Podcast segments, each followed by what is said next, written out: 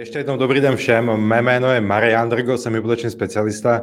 Čas od času dělám takovéhle živé vysílání, ehm, abyste věděli, co vás čeká, když řešíte nějaký téma ohledně financování. Dnes je to eh, velice poptávané téma mých klientů a to je, ehm, chceme koupit pozemek a na tom pozemku si chceme postavit dům. Protože proč si kupovat byt v Praze za 9 nebo 10 milionů, tak aspoň některé klienti uh, přemýšlejí. A tak si radši uh, dál od Prahy koupíme pozemek a postavíme si na něm dům a bude to, bude to pro nás lepší. No, a tak jsem se rozhodl, že dnes uh, zpracuju toto téma. Nebude to jen o tom financování, to znamená, jak koupit pozemek a jak udělat rozpočet a tak dál, ale protože vždy vám rád dám něco extra, tak uh, bude to i dnes. Uh, nebude to jenom o tom financování a budou to i technické věci kolem pozemku, na které uh, si dávejte pozor. Uh, aby uh, nedošlo k tomu, aby nedošlo k tomu, že koupíte pozemek, anebo zaplatíte rezervaci za pozemek a pak zjistíme, že to banka z různých důvodů nezafinancuje.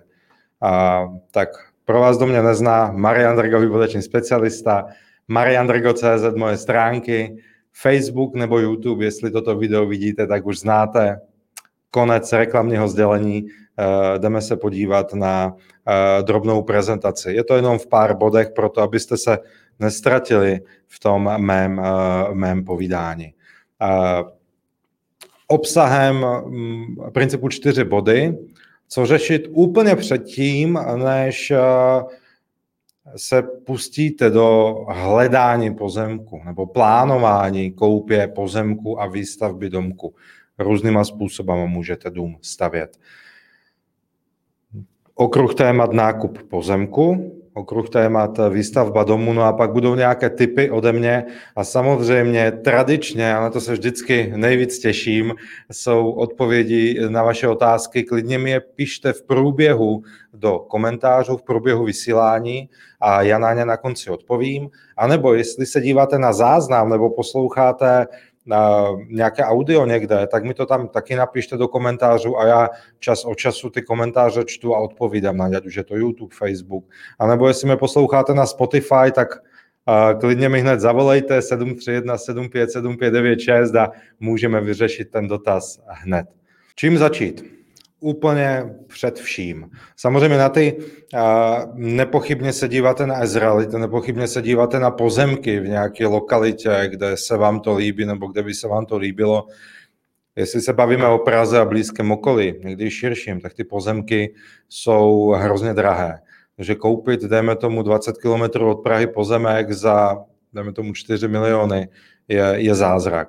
Hod v poslední době to takto vyrostlo a osobně si nemyslím, že by ty ceny pozemku měly výrazně klesnout. To není proto, abych vytvářel tlak, půjčte si co nejdříve, to ne, ale logicky ta plocha těch polí, která se postupně ukrajuje, se zmenšuje a zmenšuje a, mm, proto tam nevytvoříme zase nějaké, nějaké další kilometry čtverečné. Takže myslím si, že ty hodnoty pozemku budou pořád stoupat vždycky, když někdo něco kupuje, když něco kupuje já nebo mi klienti, jak si říkáme, no, tak před pěti lety to bylo levnější, ano bylo, ale eh, teď není a za pět let také nebude. Malá odbočka, toto byla. Eh, co, co udělat nejdřív? Zjistit si úvěrový rámec, zjistit eh, nejenom na co došáhnete, ale taky jaká je výše splátky, abyste věděli, co utáhnete asi nevíte, kolik vás bude ten dům teď stát, když se bavíme o celém konceptu nákupu a výstavbě, ale asi má, víte podle Ezraelit, kolik stojí pozemek, a víte podle nějakých katalogů plus minus, kolik bude stát dům, samozřejmě berte to s rezervou, vždycky k tomu něco připočtěte, později vysvětlím proč. A, takže už víte, že když chcete postavit dům kolem Prahy, tak je to 8 milionů ze zkušeností podle mých klientů, když se bavíme o nákupu pozemku a výstavbě nějakého bungalovu. A t- také víte, že máte už nějaké vlastné prostředky, vlastné peníze, které můžete eh, do toho obchodu vložit, anebo máte do zajištění jinou nemovitosti, co je náhrada vlastních zdrojů. Jestli jste ty šťastní, který pozemek mají bez zástavy, tak zatím ještě chvilku počkejte a dostane se na vás řada, nebo to, co vás asi nejvíc bude zajímat, bude financování ty výstavby. Jestli už máte pozemek, dostali jste, koupili jste, anebo víte, že budete mít, že vám někde někdo z rodiny uřízne kus záhrady nebo kus, kus pole. Samozřejmě budu vysvětlovat, co by měli splňovat ten pozemek, aby byl brán jako stavební. No a nejjednodušší pro to, abyste věděli, co dělat na začátek, podívejte se na moje video, jak na hypotéku, nebo první hypotéka, najdete na YouTube zkrácený záznam živého vysílání, má zhruba půl hodky a tam jdu pod, bod po bodu, um, jaký je postup řešení hypotéky, co to všechno obnáší, na co si dávat pozor a možná i nějaké zase myšlenky nebo zkušenosti. Takže podívejte se na to předtím, než eh, se pustíte do ostrého hledání eh, pozemku. Jestli kupujete pozemek ze zrealit a už to prodává realitní makléř, jakože to je stavební pozemek, tak nepochybně ten realitní makléř už zjistil, zda to skutečně stavební pozemek je, zda v územním plánu je vedení, tam když se podíváte, dáte si územní plán, nevím, Plísa nad Labem nebo cokoliv, tak a stáhnete to velké PDF, tak tam uvidíte celé to katastrální území, ty obce nebo města, rozdělené do různých barevných polí. A v legendě, většinou je vlevo dole nebo vpravo nahoře, může být jinak, je napsáno, co to pole obnáší, nebo co, co ta barva a to označení obnáší. Takže někdy je to záhrada, někdy je to orna půda, no a někdy je tam, že tam je povolená výstavba městského typu, mm, myslím, že vesnického typu a tak dále. Podívejte se do ty legendy. A podle toho zjistíte, za ten pozemek je skutečně stavební. Protože na listu vlastnictví, když se podíváte na náhled do katastru, uvidíte, že ta parcela, když už je teda velký kus rozparcelován na menší kusy, je napsaná jako orna půda, nebo záhrada, nebo, nebo něco. Takže to, co je na LVčku, není až tak důležitý, jak je ten pozemek definován a napsán na listu vlastnictví, ale důležité je, jak je napsán v tom územním plánu, jak je tam označen. Takže jestli v územním plánu je napsáno, že na výstavbu a stavební úřad vám potvrdí, že tam můžete postavit rodinný dům, ať už samostatný nebo dvou dům nebo cokoliv je váš záměr, tak pak je to v pohodě. Uh, důležitá uh, věc je uh, přístupová cesta. Byly obchody, kde jsme museli odstoupit od nákupu pozemku, protože nebyla vyřešena přístupová cesta. Co ti myslím? Jako ona tam silnice byla. Jako viděli jsme, nebo klienti viděli, klienti po ní jezdili, ale když jsme se uh, podívali do katastru, tak uh, ta silnice vedla přes pozemky někoho jiného, anebo patřila někomu jinému. A ten někdo jiný, fyzická osoba, nějaký pán nebo paní nebo SROčka, nechtěla ona nesouhlasila s tím, aby se tam vložilo takzvané věcné břemeno jízdy a chůze, to znamená, že podle práva můžu po ty silnici jezdit, i když eh, je tam, i když je ve vlastnictví někoho jiného. To znamená, kdyby ten někdo jiný se rozhodl, že dá na začátek a na konci, nakonec ty silnice závoru, tak eh, já se přesto jakoby v vozovkách dostanu, protože tam mám ten právní přístup. Pokud by to tak nebylo, tak ano, měl jsem už klienty, kteří fakt dali, dali závoru na, na pozemek, když se pohledali se sousedem, nebo na silnici, když se pohledali se sousedem a, a pak to bylo komplikované. A, je to jedna z možností, dát tam věcně břemeno jízdy a chůze. Další možnost je, pokud kupujete od developera nebo nějaký pán, nebo někdo má větší soubor pozemků nebo větší pozemek, rozdělí ho a už tam nechal zakreslit silnici, tak uh, můžete kupovat podíl na ty silnici, to je taky v pohodě. Takže aby právně byla vyřešená přístupová cesta.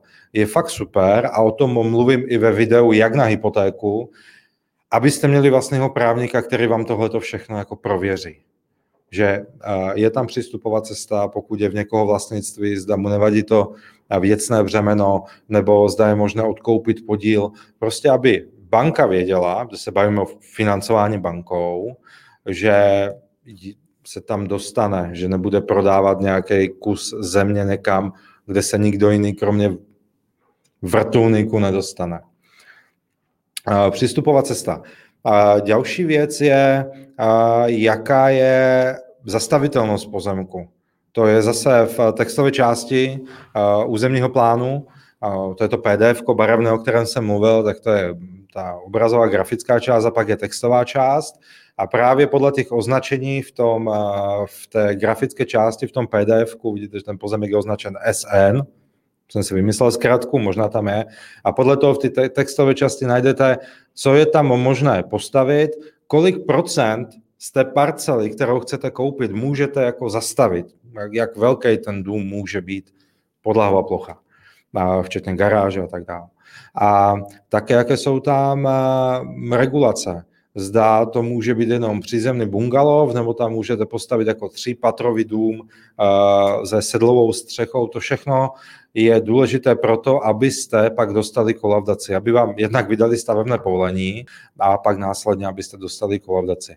Takže na to všechno se podívejte. Když budete kupovat od realitního makléře, pokud je ten realitní makléř fair a zkušený, tak to jsou všechno věci, které vám dá v nějaké prezentaci nebo vám je naposílá na e-mail, abyste skutečně věděli, že když to koupíte, a, takže tam můžete postavit, co chcete. Samozřejmě, pokud už kupujete v nějaké zastavěné oblasti pozemek, tak už víte, už vidíte, co tam kolem je, takže máte zhruba nějakou představu, co tam můžete postavit, ale samozřejmě vždycky je dobré se na to podívat, abyste nezjistili, že jste zrovna za hranici nějakého území, kde můžou být uh, třípatrové domy uh, se uh, šikmou střechou nebo sedlovou střechou a pak vy zrovna za ulici už můžete jenom bung- bungalovi.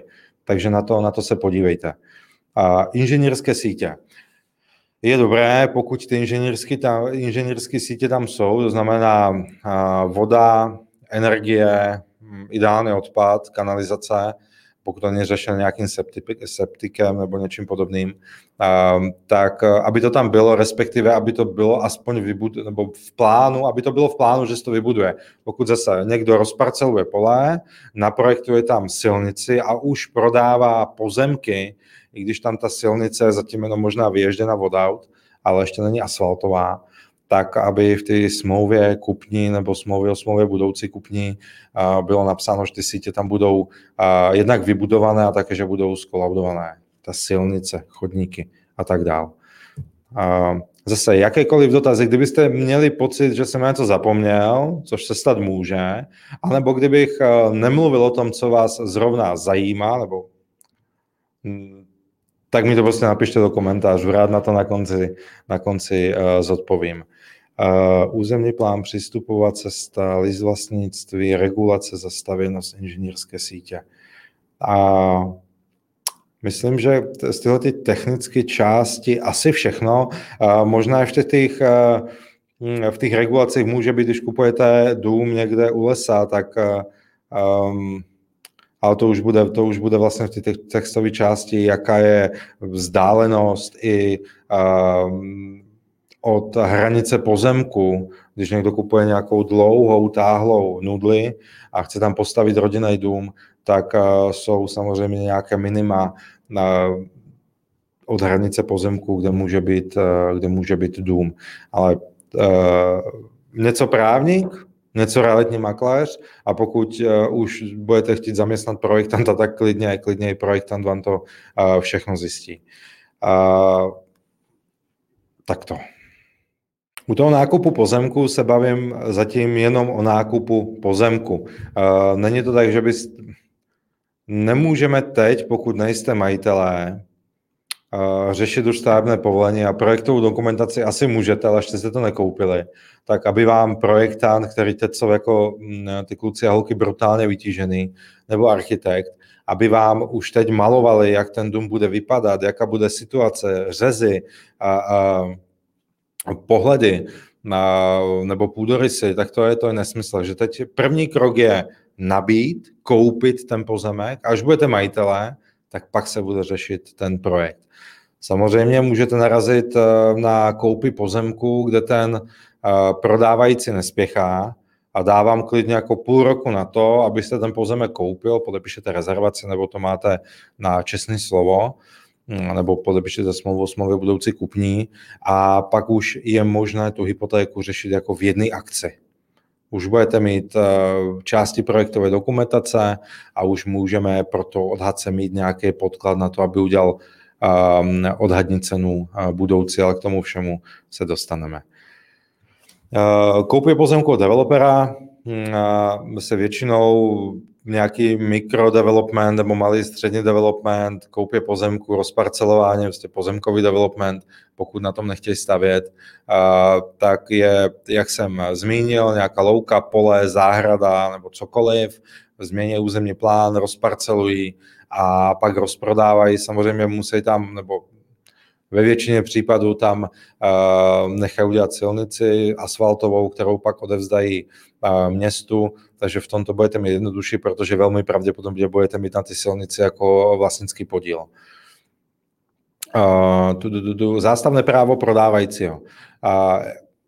Většina hypoték, které řeším, tak jsou um, ten prodávající, ať už to developer nebo fyzická osoba, tam má zástavní právo.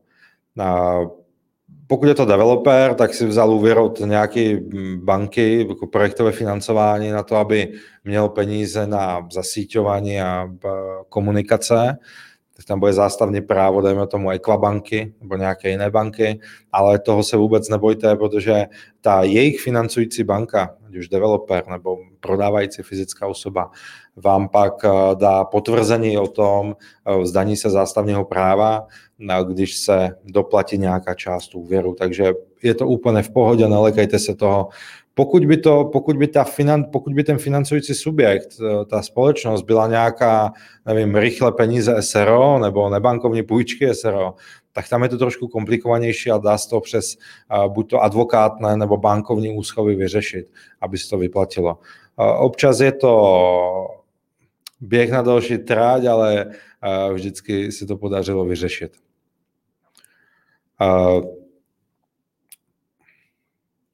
Odhad.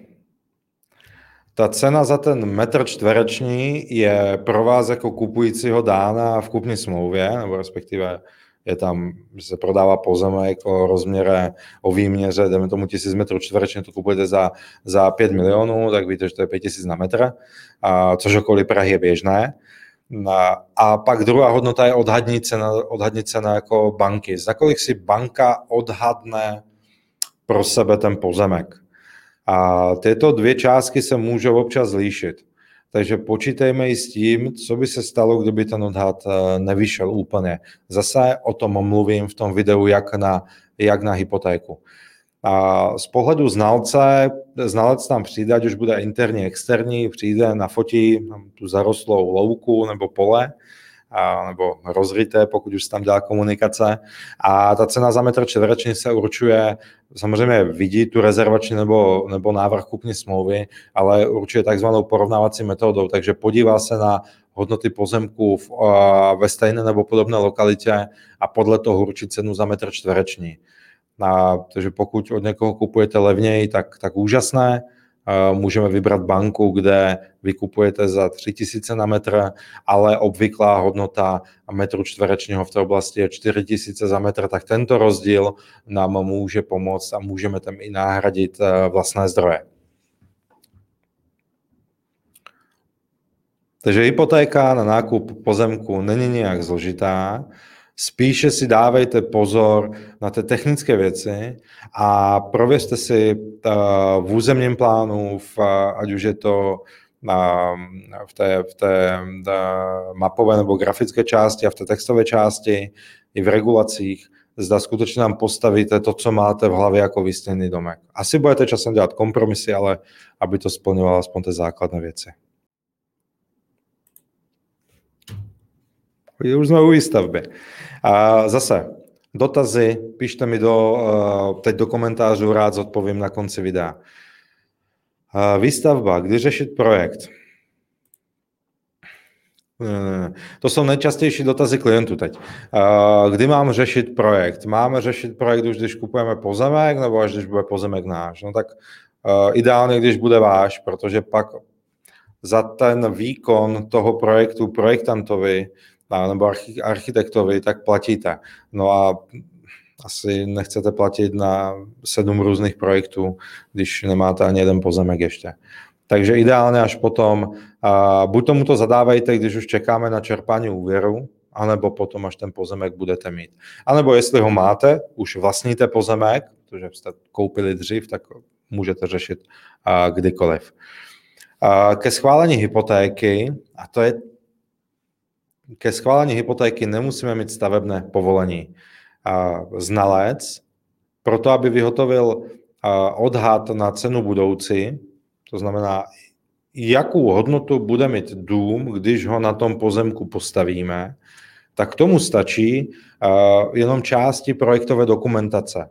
A to nemusí být projektová dokumentace jako celá složka, která se dává k stavebnému povolení. Obecně mu stačí nějaké řezy domu, aby viděl pohledy, aby věděl, jak bude vysoké, řezy, kolik tam bude patra, tak. Půdorysy, aby věděl, jaká budou mít dispozice, jaká bude podlahová plocha, možná situace na pozemku a samozřejmě ho bude zajímat rozpočet. O rozpočtu budu více mluvit v části výstavba své pomoci. Takže odpověď na otázku, zda potřebujeme už stavebné povolení ke schválení hypotéky, ne. K čerpání hypotéky ano. Protože tu hypotéku nám můžou schválit eh, bez toho, aby jsme to stavebné povolení měli a když ji budeme chtít čerpat, tak jedna z podmínek pro to, aby banka uvolnila peníze na to rozestavění, anebo pokračování ve výstavbě bude doložení eh, stavebného povolení.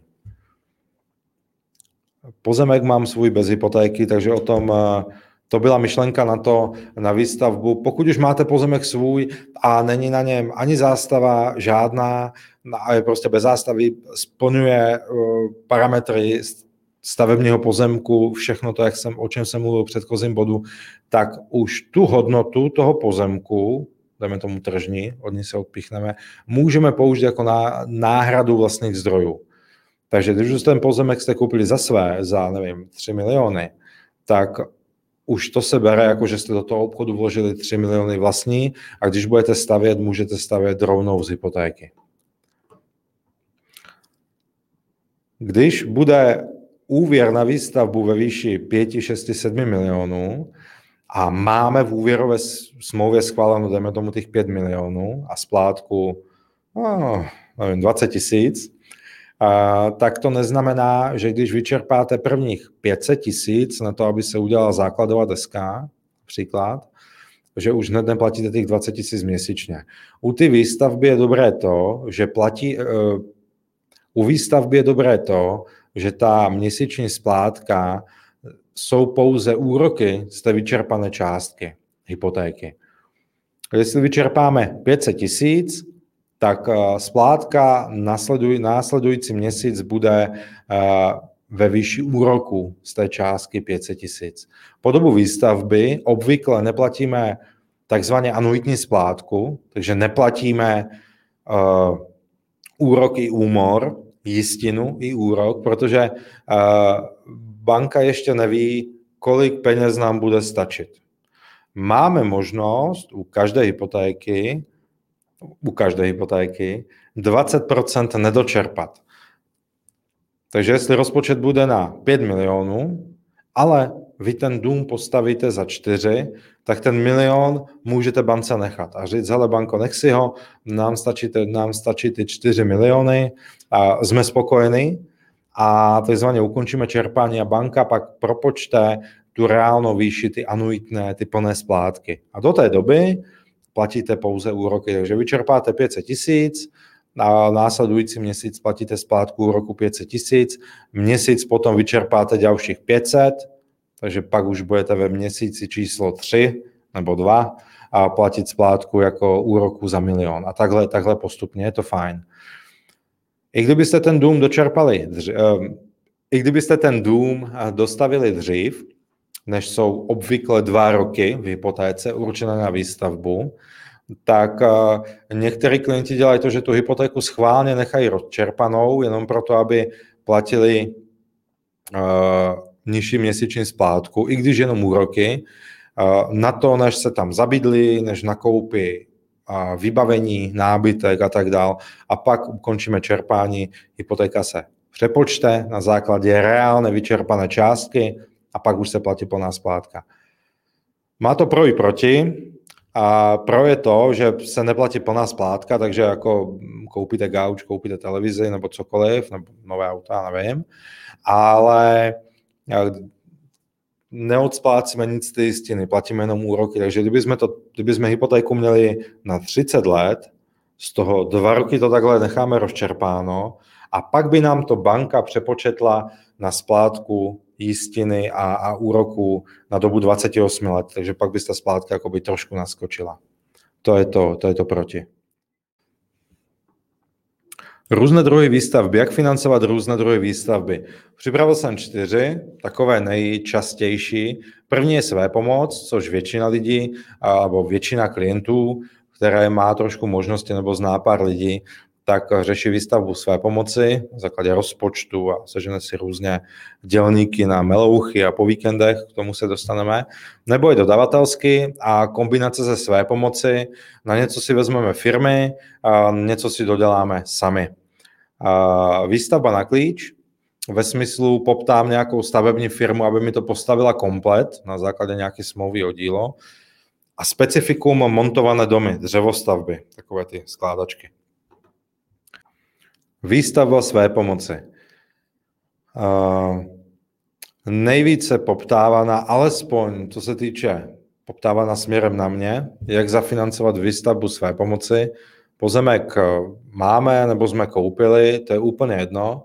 A teď ten dům chceme postavit stylem, kamarád má stavební firmu, tak nám dá materiál bez DPH, nebo něco si seženeme, domluvím si dělníky, některé znám, některé řemeslníky znám, některé si poptám různě na internetu, takže to je jedna z možností. Je skvělé, že obecně u výstavby své pomoci banku, neza, velmi důležité, banku nezajímají faktury. Banku zajímá, co se tam reálně prostavilo. Takže jestli chlapi budete platit na ruku a jestli ten materiál budete kupovat přes nějakou na kamarádovou firmu nebo na někoho, tak je to úplně jedno.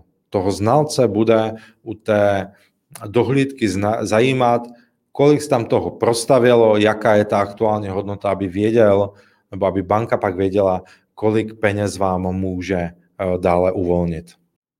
U žádosti na výstavbu, a když tam budeme důvěrový rámec, rámec, dáme tomu těch 5 milionů, tak kromě části projektové dokumentace doložíme taky rozpočet. Rozpočet není nějak položkový, že tam neřešíme, bude tam 28 zásuvek typu 6C, ale bude tam napsáno hrubá stavba X peněz, a podlahy X peněz, topení, okna, na zvislé vodorovné konstrukce, střecha, elektro, na toalety, koupelny nebo sanita, takže stačí v takýchto hrubých položkách.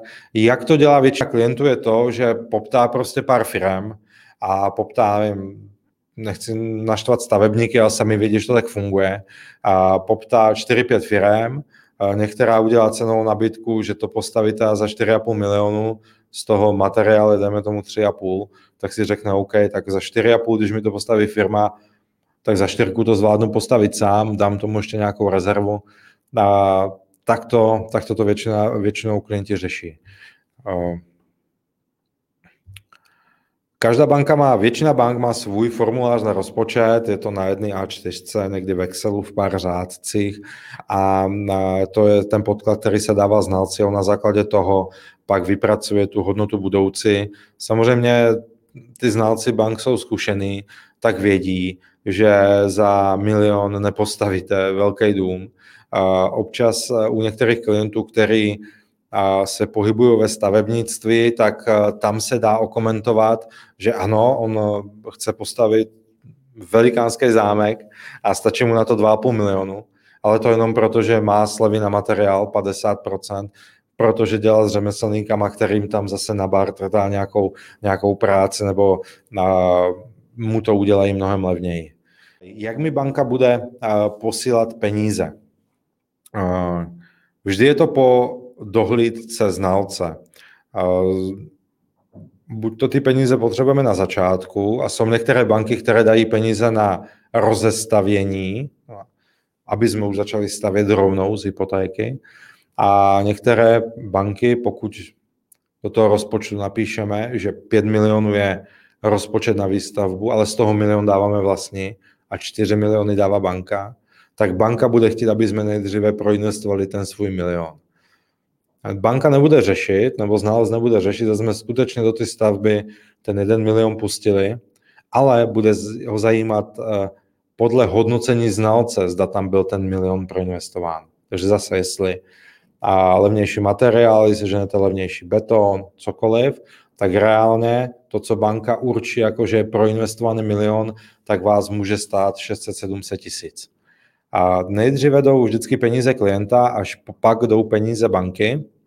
A, takže banka pak bude čerpat vůči ty aktuálné rozestavěné hodnotě. Pokud to není případ, že vám už poskytne peníze na rozestavění. Jsou tam nějaké triky, jak to udělat, aby banka poskytla peníze na rozestavění, ale to si nechám pro moje klienty. Takže pokud se o to zajímáte, tak zeptejte se vašeho hypotékáře nebo bankéře nebo kohokoliv. Ideálně zavolejte mě, nejjednodušší řešení pro vás. A konec zase reklamního okýnka. A jak je to se splácením hypotéky? A zdvojená otázka s předchozím slajdem, a jak je to se s tou samotnou splátkou, jak budu platit splátky hypotéky, zase je to podle toho, co je rozčerpáno.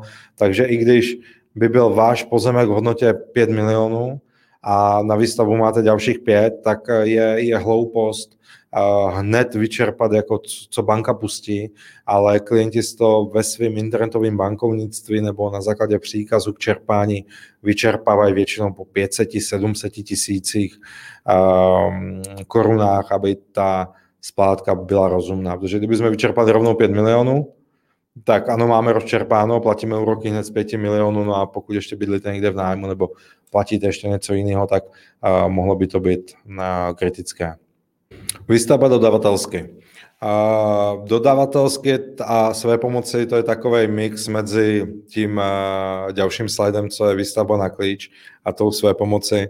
To znamená, něco mi udělají firmy, něco si udělám sám, co se týče firm, pokud tam budou nějaké smlouvy o dílo, tak napíšeme do toho rozpočtu, že jdeme tomu hrubou stavbu a bude stavět tady firma, doložíme tam smlouvu o dílo, aby znalec věděl, ale jinak ten princip je je rovnaký. Co doložit k odhadu? To samé jako v předchozích bodech. Možná pokud je tam smlouva o dělo s nějakou firmou na část stavby, něco od něčeho většího, než máte jenom domluvené, že vám tam topenáři něco udělají, tak pak bych to, pak bych to bance, bance dokladal. Ale zase váš hypotékář, úvěrář nebo, nebo kdokoliv, finanční poradce a pokud jsou té hypotéky nebo hypotéka, kterou, kterou řešíte, je to jeho hlavní produkce, tak tyhle ty drobné věci bude, bude nepochybně vědět. Výstavba na klíč. Výstavba na klíč ve smyslu, poptám si stavební firmu, která mi to všechno udělá. Já jim řeknu, ale já chci takovýhle dům, ať už si vyberu z jejich katalogu, nebo už mám něco vysněného a chci, aby mi to postavili, tak počítejte s tím samozřejmě, že to je dražší. A počítejte s tím, že pokud je to katalogový projekt v různých těch eh, katalozích a díváme se, jak to tam je hezké s bazénama, hezky nasvícené, ty rendery jsou fakt krásné. A počítejte s tím, že to je cena jenom za domek. Někdy je to máte tam více variant, že sami si postavíte základovou desku nebo něco, oni na tom postaví zbytek, anebo že nedodělají, nedokončí ten úplně uh, tu stavbu, to dílo nepředají tak, že vám dají jenom klíče a tam bydlíte, ale že tam nebudou zásuvky, nebo je tam kuchy, nebo něco podobného. Velmi důležitá věc, aby uh, tam byla v té kalkulaci, abyste nezapomněli na příjezdovou cestu, abyste nezapomněli na oplocení pozemku, anebo dotažení inženýrských sítí k domu, aby oni nepostavili izolovaně dům, kolem toho bude rozrytá zem a, a zjistíte, že nemáte ani chodník, abyste se k tomu dostali. A to je velmi důležité, protože v těch katalogových, v těch katalozích to není jako často zmíněno. A i když tam je ten projekt namalován, tam namalovaný dispozice, tak, tak nebo tak ten projekt, ten ty společnosti, ty firmy stavební musí ten projekt upravit na ten váš pozemek a pokud, eh, takže už má nějaký základ vytvořený, ale stejně ho ještě s váma bude upravovat, bude s váma řešit, kam posunout příčku a v katalozích mají nějaké standardy, eh, nějaké obklady, nějaké podlahy, nějaké kuchyně, ale vy si můžete pak vybrat eh, jakýkoliv chcete, takže pokud si vyberete něco, co nemají standardně v nabídce, tak vám to seženou, ale připlatíte si. A tomu se říká jako klientské změny nebo klientské změny jsou posuny příček, anebo v koupelně nechci, nechci mít sprcháč, ale chci mít vanu, nebo chci tam extra saunu, nebo cokoliv, chci, chci terasu. A, a to všechno a musíme pak započíst do té, do té hypotéky. A ještě k té své pomoci. Myšlenka k výstavbě své pomoci a k rozpočtům. Včera jsem měl telefonat s kamarádem, který je můj klient a pracuje pro jedna jako velmi velké stavebniny. A kromě toho, že jsme řešili jeho osobné věci hodně hypotéky, tak jsme začali mluvit o cenách stavebních materiálů. A začal, řík, začal mluvit o tom, že hele, co ty lidi udělají, když před rokem si od nás nechali udělat cenovou nabídku, že postaví dům za 3,5 milionu, bavíme se o Příbramsku teď, a, ale od té doby stoupnul polystyren o 100% další materiály prostě stoupají desítky procent. Jako. A on říká, hele, za ty 3,5 milionů, když mají schválený úvěr, tak to nedaj. Jako teď potřebují minimálně, jako teď tam budou mít díru milion. Takže na to si dávejte pozor. Na to si dávejte pozor pak i u té firmy, aby jste s nima nepodepsali smlouvu o dílo a pak zjistíte, no jo, my jsme s vámi podepsali smlouvu o dílo, ale tam se to nevztahuje na zdražení stavních materiálů. Takže to jsou všechno takové důležité, důležité věci. Montované domy. Je to to financování montovaných domů nebo dřevostaveb je specifické v tom, že tam, když jsme se bavili předtím o odhadu, o tom, jak tam znalec chodí a dívá se, co se udělalo, nebo on tam nechodí nahodile, on tam chodí, když ho pozveme, nebo když potřebujeme peníze, No tak tady bude koukat, koukat na ten pozemek a zjistí, že, několik, že se tam dlouho jako nic neděje. Že pak po, jdeme tomu měsíci nebo dvou měsících udělali základovou desku, pak se zase nic neděje chvilku a pak už tam zrazu stojí dům. Ten důvod je ten, že ty montované domy vznikají no, ve výrobních halách. Takže oni tam dělají ty, ty desky a je to něco podobného, je to prakticky stejné jako u a v předchozím bodě výstavba na klíč, tohle to je taky výstavba na klíč, i když dřevodům, montovaný dům. A tady ty firmy zase mají hezké katalogy, nezapomeňte na věci, které jsem zmiňoval v předchozím, době, eh, v předchozím bodě, ale ten dům staví na hale, takže chtějí, abyste jim, jdeme tomu předtím, než eh, začnou vyrábět na té hale, abyste jim zaplatili 30%, 40%, někdy 60% dopředu. A to z hypotéky, pokud by to banka nevěděla, tak by to nešlo, že by řekl, hele, tam není zástava. Samozřejmě banky na to myslí, je to standardní produkt o financování montovaných domů, ale musíte zase informaci o bankéře nebo hypotékáře, nebo řeknete mně, pokud mi dáte tu důvěru, abych vám to zafinancoval a řeší se to tak, takzvaným předhypotečním úvěrem, že a, hypotéka se začne vyčerpávat, i když není zástava, ale maximálně do jednoho nebo do dvou let máme už doložit kolaudaci domu a to, že ten dům stojí. A, je také důležité, s jakou firmou uzavřete tu smlouvu o díl, protože to je na základě smlouvy o dílo ta výstavba, aby ji měla banka eh, v seznamu akceptovaných firm. Ten seznam je docela rozsáhlý, oni ho aktualizují a jsou tam nějaké kredibilní firmy, a u kterých se nebojí dát 50% jako z 5 milionů dopředu, a proto, aby nakoupili materiál, aby začali stavět. Zase u těchto domů je více typů standardů. Je, že vám postaví takzvanou jako hrubou stavbu s tím, že tu základovou desku musíte postavit sami, nebo že vám postaví základovou desku, postaví vám jakoby tu hrubou stavbu, ale musíte si interiéry, hm, omítky, zásuvky, kuchyň dodělat sami, alebo vám to udělají fakt komplet. Tady máte klíče, užívejte dům. Typy od hypotékáře. Pozor na ty rozpočty v současné době, kdy ty ceny stavných materiálů hrozně stoupají.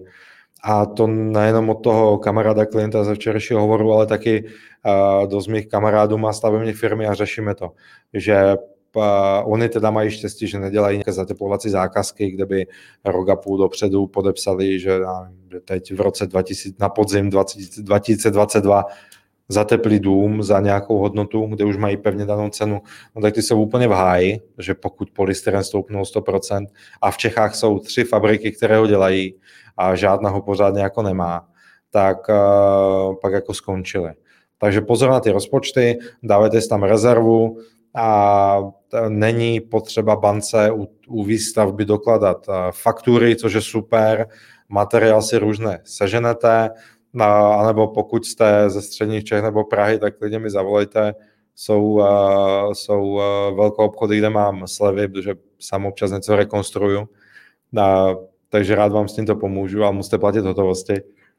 Uh, dávejte si pozor u toho pozemku na ty přístupové cesty, to jsou ty nejčastější věci, na kterých jsme pohořeli s klientama. A, no a na územní plány aby vám prostě někdo nechtěl prodat zajíce v pytli. Tady si koupíte pole a ono to je dobrý. Když vám nějaký někdo, jako realitní makléř nebo nějaký, nějaký šíbr jako z vesnice, a bude říkat, já znám starostu, to stačí s ním domluvit a on to udělá, nikdy mu nevěřte, nebo když použije výraz a vím, na jaké dveře zaklepat tak to už jako to smrdí na stohonu ze zkušenosti. Jak u vás na výstavbu, tak u toho, když developeři chtějí kupovat pozemky a hromada tyhle těch zkoušečů, který hledají kavku, se tam pohybuje v, to, v tomhle odvětví. A, takže fakt, aby to bylo v územním plánu, pokud to v územním plánu není, a t, tak bohužel hypotékou standardně na nákup pozemku v tomto smyslu to ne, nezafinancujeme to jako nákup stavebního pozemku, pokud to v územním plánu není. A zafinancujeme to jako nákup nějaký záhrady nebo pole. Ale radši bych tam zvolil techniku, podepíšu s tím prodávajícím rezervačku, nebo klidně smlouvu o smlouvě budoucí kupní, s tím, že mu dám klidně 10% z kupní ceny, ale do advokátní úschovy. A podmínky bude to, že až bude změna územního plánu, a už to bude akceptováno jako stavební pozemek. Doplatím zbytek a jedeme dál, ale do té doby, do té doby nic. A nebo to kupte jenom na spekulaci a pak můžete chodit za starostou, aby, aby změnil územní plán. No. Uvidíte. Dotaz taky je to, zda, zda to uděláme na dvě hypotéky nebo na jednu. Zda uděláme samostatnou hypotéku na nákup pozemku a samostatnou hypotéku na výstavbu. No když ten pozemek kupujeme, tak jasně, to je jako samostatná hypotéka, ale pak co s tou výstavbou? A tam jsou dvě cesty. První je, můžeme to udělat jako separátní hypotéku, což je asi jedno, protože v jeden den, nějakého 15. 20. nebo jak si nastavíte, tak vám místo jedné splátky 25 tisíc odejdou dvě splátky, jedna 10 a další 15.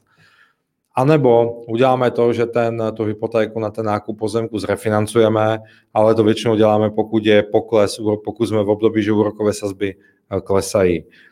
Teď je začátek května 2021 a pokud se díváte na záznam, a spíš jsme teď v období rostoucích úrokových sazeb, takže tady bych to řešil eh, dvěma hypotékama.